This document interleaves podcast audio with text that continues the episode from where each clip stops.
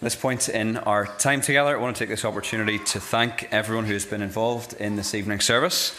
Uh, thank you to our readers, uh, Denver, uh, Roberta, and Debbie. We really appreciate you uh, taking part in our service in that way. Thank you as well to our praise group for uh, leading our praise and worship. We've really appreciated the praise group's ministry to us over this Christmas season, uh, particularly through their concerts, and we're very thankful to have such a talented praise group here in Buckna. Uh, thank you as well to the tech team who have uh, operated uh, lots of different buttons and switches and things that we don't really understand. Uh, we really appreciate all the work that you have done in helping this service to run smoothly. Uh, thank you as well to those who have decorated the meeting house uh, to give us that uh, Christmas ambiance, that Christmas uh, feeling. And thank you as well to those who have prepared tea and coffee for us afterwards. Please stay if you can. We'd love you to join us over a cup of tea and coffee after our service tonight. Thank you to those involved in organising that and also in advance those who will serve it as well. Uh, can I also take this opportunity to thank you as a church family too? Uh, it has been another busy year for us as a congregation. There have been ups and downs, good times and hard times. Uh, can I say that we're immensely grateful for your support and your prayers? Uh, in February, we'll be in Buckna six years. Uh, time has just flown, but we love it here and we have a lot to look forward to. We're very thankful that God has placed us here and both Lynn and I hope you have a really, really great, uh, really, really great Christmas and a really peaceful new year as well.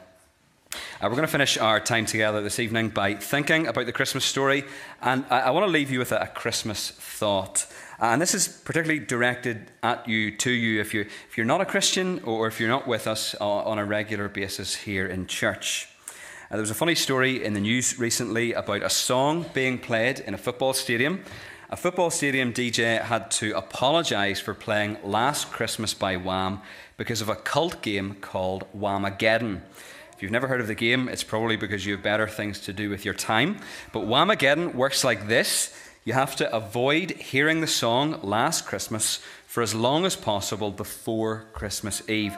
If you hear it in a shop or on the radio, then you're eliminated, you're out of the game. Anyway, this DJ got into trouble for ruining Whamageddon. He played the song at a stadium and knocked out more than 7,000 people. Whamageddon started around 10 years ago and has grown in popularity online. It now has rules, a website, and merchandise. The DJ apologised for playing the song and said he hoped he hadn't ruined Christmas for those at the match. But he also said this He said, I never knew people took it so seriously. I never knew people took it so seriously. There's a sense in which you maybe say that or a variation of that about the Christmas story. I never knew people took it so seriously. I don't know why people take it so seriously. But here in church, we do take it seriously as Christians, as followers of Jesus. We take Christmas very seriously indeed. Not, not, not serious in the sense that we don't have fun or enjoy this time of year, but, but serious in the sense that we understand what it means from a spiritual perspective. When you strip back the trappings and fuss of this time of year, when you zero in on the story and meaning of Christmas, what are you left with? You, you, you're left with the story of heaven intersecting earth.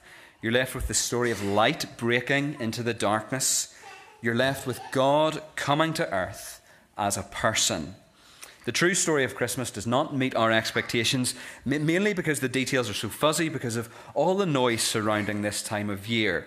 In some ways, the Christmas story has been relegated to the level of Goldilocks and the Three Bears and Little Red Riding Hood, a moral tale that teaches us broad, bland things, a nice story for our boys and girls to sing about, but one that doesn't really impact on our day to day living.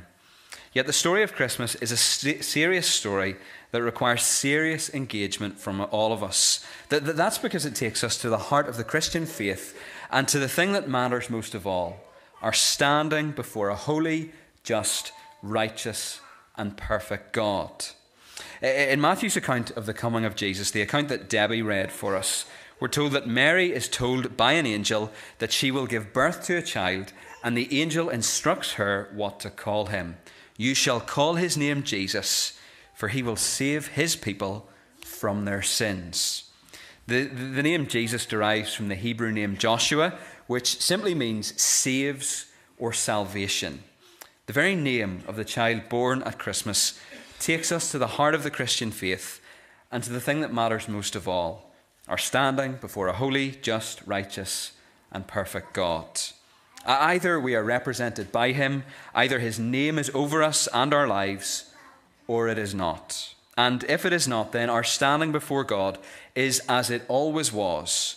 We are in rebellion against him, we are separated from him, and the wages of our sin is death. De- death in that one day we will die and be buried, but, but also death in that we will experience eternal separation from God if we reject him. But in his great mercy, God has given us a gift. The free gift of God is eternal life in Christ Jesus our Lord.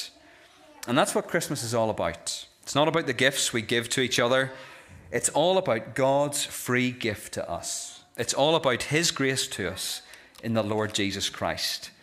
God has made us, we have rebelled against Him, but He has come to save us. That's why here in church we take the story so seriously. That's why followers of Jesus take Christmas very seriously indeed. Now, maybe you're here this evening and you've never engaged with this story on, on, any real meaningful level. You're not a Christian, you're very clear on that, but you've never really thought about why or what in any meaningful way. You, you've got to do that if you want any stake in the game. You can't just reject it outright without, first of all, thinking it through. That's not an honest way to come to a conclusion about anything, never mind anything as important as this. You can't sit on the sidelines and say that it doesn't matter or isn't serious if you haven't at least examined the evidence. If you're interested in finding out more about the Christmas story, the Christian faith, what it means to follow Jesus, there's some free literature in all of our porches this evening. You can lift it on your way out and take the time to consider the evidence. But, but if you choose to walk out and do nothing about it, you've got to answer this question. If the Christmas story is true, if the story of heaven intersecting with earth is true, if the story of light breaking into darkness is true, if the story of God coming to earth as a person is true, if the story of God offering us the free gift of forgiveness through Jesus is true, and you do nothing about it, what will happen? And are you prepared for the consequences of doing nothing. Because those consequences are pretty devastating and pretty catastrophic. It's great to come together at this time of year. But we, we, we don't do that out of sentiment. We, we do it because we take this story seriously. And we want people to trust in Christ and follow him.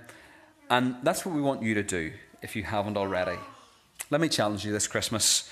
If you're not a Christian or you're not with us here on a regular basis in church, You've got to think about this properly. And you've got to come up with answers to the hard questions the Christmas story, the Christian faith, the Bible asks of you. As I've said, if you want to find out more, there's some free literature in all of our porches this evening.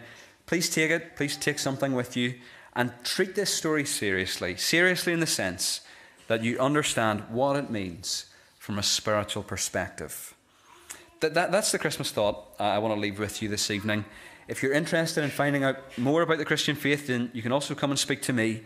And I'd love the opportunity to talk to you and tell you more about the Lord Jesus and some of the things we've talked about this evening. The praise group are going to come now and share a piece that calls on all of us to make room for the Lord Jesus. And it's my prayer and the prayer of many within our church family that this Christmas you'll do just that if you've never done it before.